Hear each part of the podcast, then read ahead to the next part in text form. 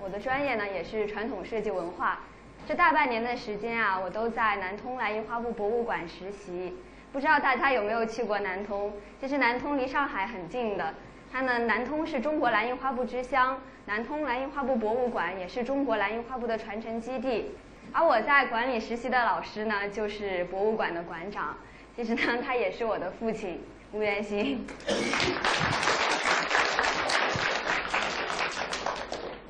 大家好，我是南通蓝印花布博物馆的吴元兴。呃，我十七岁啊就进入了染坊学习蓝印花布的印染技艺，一晃三十五年过去了。那么我为什么要建这一个私人博物馆呢？实际上那时候我在旅游工艺品研究所工作，那么一直尝试从事于蓝印花布的旅游工艺品的研究。那么到了这个上个世纪这个九十年代啊。很多企业都在兼并，有一家国企啊，他看中了我们研究所，他说我们可以支持你们工艺品研究所的发展。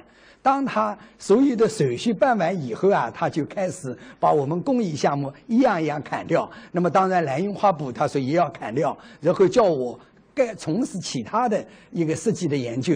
那么当时我想，我已经从事了二十多年的蓝印花布，一下说叫我要改行做其他的，我从情感上接受不了。所以我想，我只有辞职出来，创办我自己的蓝印花布的博物馆。实际上，说起创办蓝印花布博物馆，说起来很容易，实际上办起来也很难。你要租房子，你要人员的工资，那从哪儿来？我长期从事蓝印花布的研究，那后来啊，我就白天搞设计，晚上同很多的同事一起搞蓝印花布的制作。实际上，刚刚开始的时候啊，我蓝印花布是销往上海。那么那时候吴林书很小，六七岁，听说我们到上海去一个大大城市，他就吵着闹着个，要一直跟我们去玩。其实很多人说我父亲是蓝痴，像冯骥才先生也讲过，说吴元兴每一分钟都要提到蓝印花布这四个字。其实他确实是这样，就像刚刚爸爸讲的，我们去上海那个时候，南通到上海不是很方便，要坐一个晚上的船，是先在南通港晚上十点钟，然后第二天早上四点钟就到了上海。但是在上海呢，就是在船上可以再多睡一会儿，等天亮了，上面的人就要赶我们下船了。然后我们拎着大包小包，还要赶到倒好几次的公交到那个蓝印花布的销售点去。但是到了销售点以后呢，他们要九点钟才上班，又要在外面等很长时间。等他们人到了以后，爸爸就跟他们验货，验蓝印花布的一些东西，然后再跟他们谈论蓝印花布，就一下子就忽略了我。然后我一等，有的时候就会等到了一两点。当时我在一旁就不耐烦了，然后就很生气的跟爸爸讲了一句：“说爸爸你都不管我，是不是蓝印花布是你的儿子啊？”那么实际上呢，这个他也不怎么懂，这小的时候生了一个女儿，是不是还要生一个儿子？所以后来就我就同他讲，蓝印花布不是我的儿子，是你爷爷的爷爷的爷爷，他最大。我说你懂吗？实际上呢，我的祖籍在苏州，后来太平天国的时候，为了躲避战乱，我的曾祖父搬到了苏州的吴县，后来又从苏州的吴县搬到了江北的南通的启东县。实际上那时候，这个在江南的一亩地，可能到江北要买到八亩到十亩的地皮，所以在我们江北买了一个地。后来这个地呢变成了一个县城，所以我们就变了住在城里的乡下人。那么土改的时候啊，这个呃很多的这个有地的，那么就划归为农民。那么我们。划归为农民以后，我们家就没布票，也没粮票。那么我们身上穿的，那么床上盖的，都要靠母亲纺纱织布织出来。这位是我我的母亲，今年八十五岁了，她还现在经常在我们馆里边表演她的一些蓝印花布的一些制作的技艺。那么实际上，这个呃那时候我也很自卑。我们同样住在城里边，我是穿的土布上学，然后邻居家都是穿的洋布上学。我们每个晚上，我母亲织布，她都是要把门关起来，怕是闹了别人。那么我那时候姐姐要出嫁的时候啊，所有的嫁妆，呃，所有的这个被子啊，全部由我母亲啊、祖母啊一起纺纱织布织出来。所以那时候七十年代啊，乡镇企业开始认。盛行。那时候染布店就是这个蓝印花布厂来招工的时候，还没有人报名的。因为我小时候感觉到也比较好玩，经常染布啊，这个纺纱织布啊比较好玩，所以我就第一个报了名，进了这个印染厂。实际上，当进了印染厂以后啊，不是这么好玩的。他天天洗布、染布、晒布，很枯燥的。对我们一个年轻人来讲，实际上我一直想要换工作。后来我就同我的革委会的主任提出来，我说我能不能换到一个印染厂里边刻花板的，可以搞一些画画的、画蓝印花布纹样的这个工作间里边。后来主任就同我们讲，你年轻人应该在下面锻炼一下。那么等你。这个染布染好了，再可以调过去。那么，我想有他的一句话以后啊，我就每天第一个到染坊，最后一个下班。后来第二年啊，被评为了染布能手。那么后来我就如愿以偿的调到了我梦寐以求的这个刻花板。那么这一张图片啊，是我十十八岁时候的一张刻画板的一张照片。后来在国外啊，也印成了明信片发行。那么那时候啊，我就。呃，星期天啊，跟着我师傅啊到乡下去收蓝印花布。那时候不是为了收藏，而是为了要更多的画像，让外商能够订货。实际上，在收藏的过程中间，我们就发现蓝印花布是背完伴随着这个我们一代又一代人。那么，像这一块这一个墙包啊，就是蓝印花布的喜鹊登梅的纹样。实际上，这里边不仅有喜鹊登梅。还有，你看，有葡萄象征着肚子，有莲花象征着连生贵子。那么，当这个小孩长大以后，娃娃学艺的时候啊，就要给你戴上蓝印花布的肚兜。那么，这个肚兜啊，都是捂着肚兜，让怕小孩啊，这个受到虫蚊虫的叮咬。那么，所以让他这个戴上这个肚兜以后啊，也是避五毒。那么，人到了。要谈恋爱、要结婚生子的时候，要给你选一条凤系牡丹，或者说这个麒麟送子的背面。那么我们现在大家看到的这个凤系牡丹啊，就是在民间啊，凤是代表男性，牡丹是代表女性。那么凤系牡丹也是代表着男欢女爱的这样象征，所以要给你盖上一条凤系牡丹的图案。那么如果你要结结婚生子了，他要给你。选一条麒麟送子的背面，所以像这个麒麟送子的背面啊，是我的一个朋友在浙江海宁，他的这个边上那位老奶奶已经九十二岁了，五代同堂。那么他的这个呃有三儿五女，然后他的这个孙女考起了这个大学以后啊，后来就把这个麒麟送子同状元吉利的背面，然后就用丝绸被面换给了我们。那么，在民间还流传着这样子的一个故事，就是呃，当你要结婚的时候，那么我们这个蓝印花布染的这一种床单啊，它不洗的。那么，当你这个动动完化作业，第二天这个。醒来的时候，赤裸的身体上会留下青青蓝色的花纹。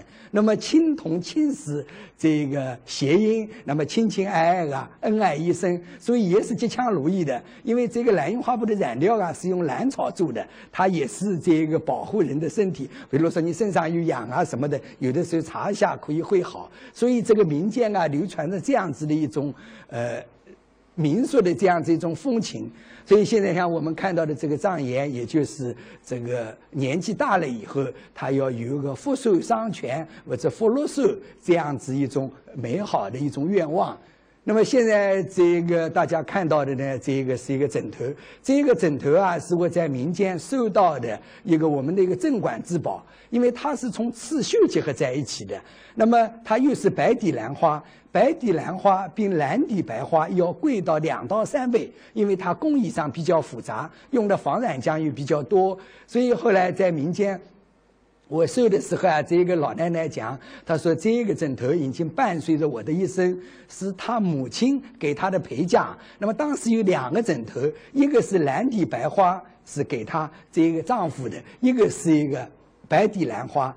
那么现在蓝底白花这一个枕头，因为她这个老伴已经过世了，随着她一起烧寄给她了。她说等我过世的时候啊，这个枕头也要同我一起。带走，我一听啊，就接了这么好的一个文化遗存，那他带走就不是又要烧烧寄给他吗？我就很急，那么我就呃，经过连续五到六次的上门做工作，最后他把这一个枕头捐赠给了我们博物馆。所以这也是我们馆里边唯一一个刺绣同蓝印花布结合在一起的一个一个呃美好的一个文化遗产。那么现在我们看到这个鱼很美，这个鱼啊就是在我谈恋爱的时候，呃，为我这个女朋友就是这个老婆做的。双鱼也代表了双鱼极强。多子多福的意思，因为鱼也是多子的，所以在民间吉强如意的。所以我们结婚的时候啊，我就把它挂在了我们的新房里边。那么这个也是我申报中国工艺美术大师的一个作品，当时上面是用红丝带的。那么这个后来我就把它改成了中国结，更同现代的一些时尚生活 结合在一起。所以把这个呃鱼啊作为我这个一生中间呃对我。老婆的这样子一种爱恋吧，也是这样的一个愿望。刚刚林叔讲了，他实际上讲了冯骥才先生说我每分钟都要讲这个 蓝印花布四个字，怕我一不讲蓝印花布，蓝印花布就没了。实际上呢，这不是说真的没了，因为我们在民间收藏的时候啊。这个很多我们蓝印花布的遗存在民间啊不断地在丢失。那么一部分上个世纪八十年代左右啊，美国人、日本人、韩国人到我们这个这个南通啊，收走了很多的蓝印花布的纹样。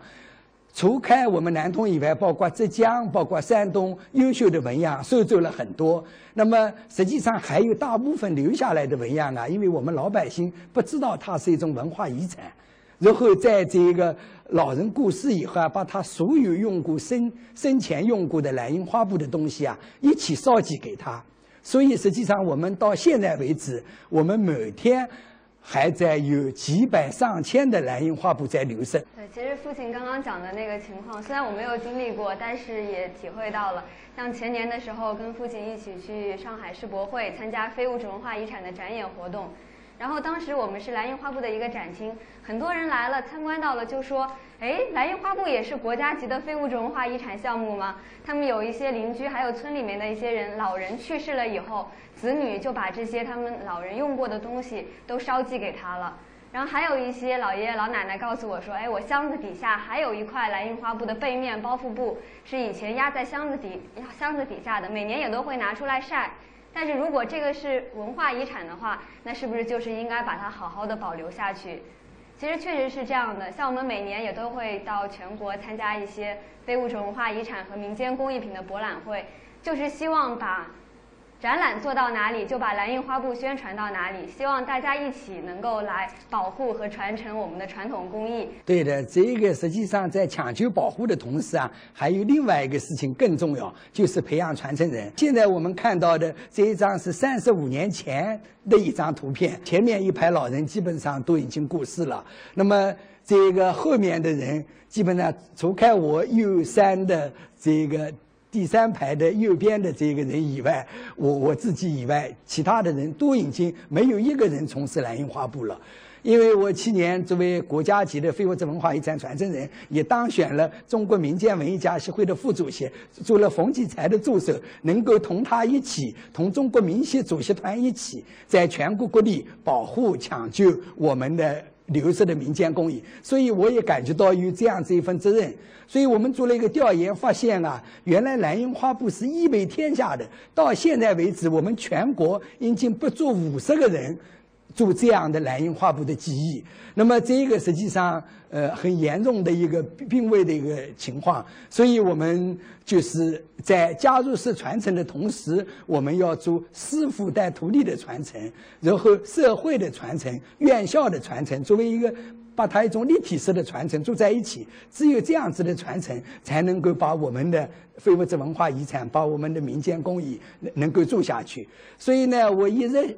就是呃，想把吴林书从小培养成为这个蓝印花布的传承人。因为我后来这个在苏州大学、在南通大学也叫我带研究生，那么当时我也很高兴。我想有这么高的层次跟我学的话，那我们传承人的素质就更高了。实际上几年下来以后，这么些研究生，无意后来专职从事蓝印花布研究的。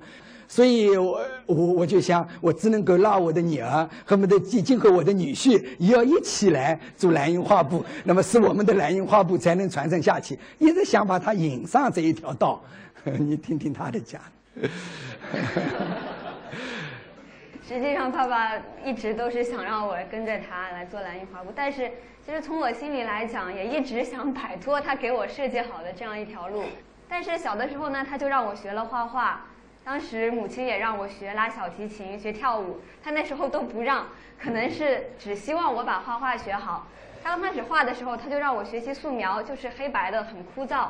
然后上初中的时候，那时候父亲办馆也已经有两三年了。其实我心里也一直是蛮自卑的。为什么自卑呢？因为，呃，他当时做的是蓝印花布这个项目，在我们可能我们小初中那个那个时候，我就觉得蓝印花布跟现代社会没有什么关系，好像是脱离的。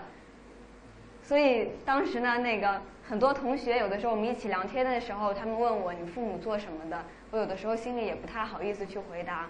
其实当时确实可能因为不太了解蓝印花布，也不知道蓝印花布它背后到底是承载着什么。我女儿的这种想法，我当时也能理解，因为我那时候十七岁进染坊，然后二十八岁进研究所，专门从事蓝印花布。实际上当时来讲，八十年代也是不被人看好的，也是被人看不起的。那时候记得我同学都开了广告公司，他们每次到我研究所来，都骑着摩托车，这个戴着金项链，那时候是都是很时尚的。那我们做研究。的人好像还是一贫如洗，没有这样骑着自行车来上班，所以我我那时候也想也想摆脱这个蓝印画布，也想做自己的研究，所以后来所里边派我骑。进修学习的话，我想好的，那可以在北京学到更多现代的设计。回来以后可以开广告公司，那也有我自己的摩托车，那那是也是向往的美好的愿望。实际上到了这个中央工艺美术学院以后啊，我在装饰艺术系学习，那时候很多的老先生，特特别是像国会设计者张丁先生，包括老院长长沙南先生，那时候李绵禄先生、袁英甫先生，他们来给我们上课的时候，对传传统文化很有情感，叫我们要在传统中学到东西，用在实际方面。所以，呃，后来有一次张丁先生啊给我们讲说，这我们民间的这个一点之美，他讲了这个我们在这个传统中间啊，就是我们过年过节的时候都要蒸馒头、蒸糕。他说我们这个用这个红的胭脂啊，我们大家都真的要去点。实际上这个。对馒头来讲，没有什么实际的意义，它也没有什么香味，也也没有什么增加重量。但不过给人的情感，给过年的这种气氛，增加了很好的这样子一种氛围。后来张丁先生也讲，点在我们生活中间，特别在蓝印花布中间应用了很多。那么把它点做成线，做成面，做成各种人物造型、动物造型、吉祥如意的造型。哎，所以我一听他一讲啊，我就很激动地走走上前去。后来同张丁先生讲，我说我是从事蓝印花布研究的，我是南通旅游工艺品研究所。哎呦，他一听很高兴，他说。南通的蓝印花布很美，他说希望你能够做好它的收藏，做好它的研究。现在我们国家可能现在经济上面不是太好，对文化遗产不是太重视。他说今后经济好了，一定会把文化遗产的东西会重视，会把它保护下去。所以那时候我听了以后，很激动。回两年，呃，回到这个南通以后啊，非但没有改行，然后继续从事蓝印花布的收藏、研究和创新这样子一个活动。父亲对蓝印花布也确实很执着，从他们建馆开始，父母也一直都是为蓝印花布，可以说也是没日没夜的在干。我当时呢，也因为可能还小，因为蓝印花布就贯穿了我整个上小学、初中、高中这样一个生活。所以我当时甚至有一些讨厌蓝印花布了，总觉得它好像占据了我的大部分的时间。但是刚刚讲的父亲让我学画画，后来我也一直坚持下来了。然后上大学的时候呢，考入了 北京理工大学的设计艺术学院。所以我那时候这个每次来北京啊，我都把他带到这个张丁先生家里，带到老一辈的艺术家里，然后他会看到这个他们家里有。蓝印花布的靠垫，有蓝印花布的门帘，有蓝印花布的这个壁挂，那么让他感受到我们老一辈艺术家对我们蓝印花布的这一份的热爱和尊重，所以也就是让他有这么一个潜移默化的一个印象。其实当时上大学的时候就能够去这些老一辈先生的家里，我也是感到很荣幸的。但是并没有像父亲所说的我有那么深刻的感触，因为可能对传统的文化还没有理解到那个份上。但是我觉得可能每一次跟听老老一辈的工艺美术家他们谈论对传统工艺的一些理解，应该对我的思想的这些观念的转变也都是有一定的好处的，可能有一种潜移默化的这样一个影响。后来大三上学期呢，我作为学校的交换生去了韩国的建国大学学习，然后在建国大学的图书馆里啊，我就看到了。他们图书馆当中有很多关于我们中国传统民间艺染的这样一个书籍，我当时觉得特别的惊讶，觉得在韩国这样一个比较现代的国度里面，他们对传统还保留着很多，而且对传统也是如此的尊重，也给了我心里也很大的一个触动。我当时也在想，是不是应该自觉的去为蓝印花布去做点什么。后来自己也坚持了一段时间，写了一些关于自己对蓝印花布的一些想法和看法。但是心里其实也一直在反复，我也在想，是不是以后要像父亲一样，一辈子去从事蓝印花布这样一个工作或者一个事业。后来有一次呢，父亲也带我去张丁先生家里，张丁先生跟我说过一句话，他说他宁可欣赏一块蓝印花布，也不喜欢团龙五彩锦缎，因为蓝印花布有一种清新之气、自由之气、欣欣向荣之气。他说啊，这虽然是他的个人爱好，但却是发自肺腑的。你们也可以看到张丁先生现在身上穿的，生前穿的这个蓝色的土布的这样一个传统的衣服，虽然已经洗了很旧了，但是他也一直穿在身上。所以通过这样不断的一个生活的一个感触吧，慢慢的我也体会到了老一辈的工艺家，还有我们各级政府也对传统文化越来越重视。我也慢慢的感受到了传统文化的内涵。呃，现在呢，我也在写我的毕业论文，也是写的关于蓝印花布的相关的内容。然后我也在染坊实践了一段时间，也只能说是体验吧，体验了蓝印花布的刻板、刮浆、染色，还有刮灰这样一系列的工艺流程。但真的传统的技艺是需要很长时间的去积累，才能够把它的真正的这样一个技艺的精髓才能够学到。现在大家可能也都很感兴趣，比如说传统怎么跟现代能够结合起来。但是其实说的简单，做的还是比较难的。这是我设计的一些关于蓝印花布的一些包袋系列，可能做的也并不是太好。但是正好在这边借助一席这样一个平台，如果大家有对蓝印花布喜欢、对传统工艺爱好的，我们可以一起相互的交流学习，然后碰撞一些自己的想法，这样可能能够更好的保护和传承我们的民间工艺。让它不单单只是进入博物馆，而是在我们的生活当中更具有生命力。实际上，我也今天很高兴地来到了一些这样的一个平台，来宣传、传播、这个弘扬这个我们国家非物质文化遗产蓝印花布。实际上，在座的我看了，这个大都是年纪轻的。实际上，你们可能老家也会在山东或者在山西，在其他地方。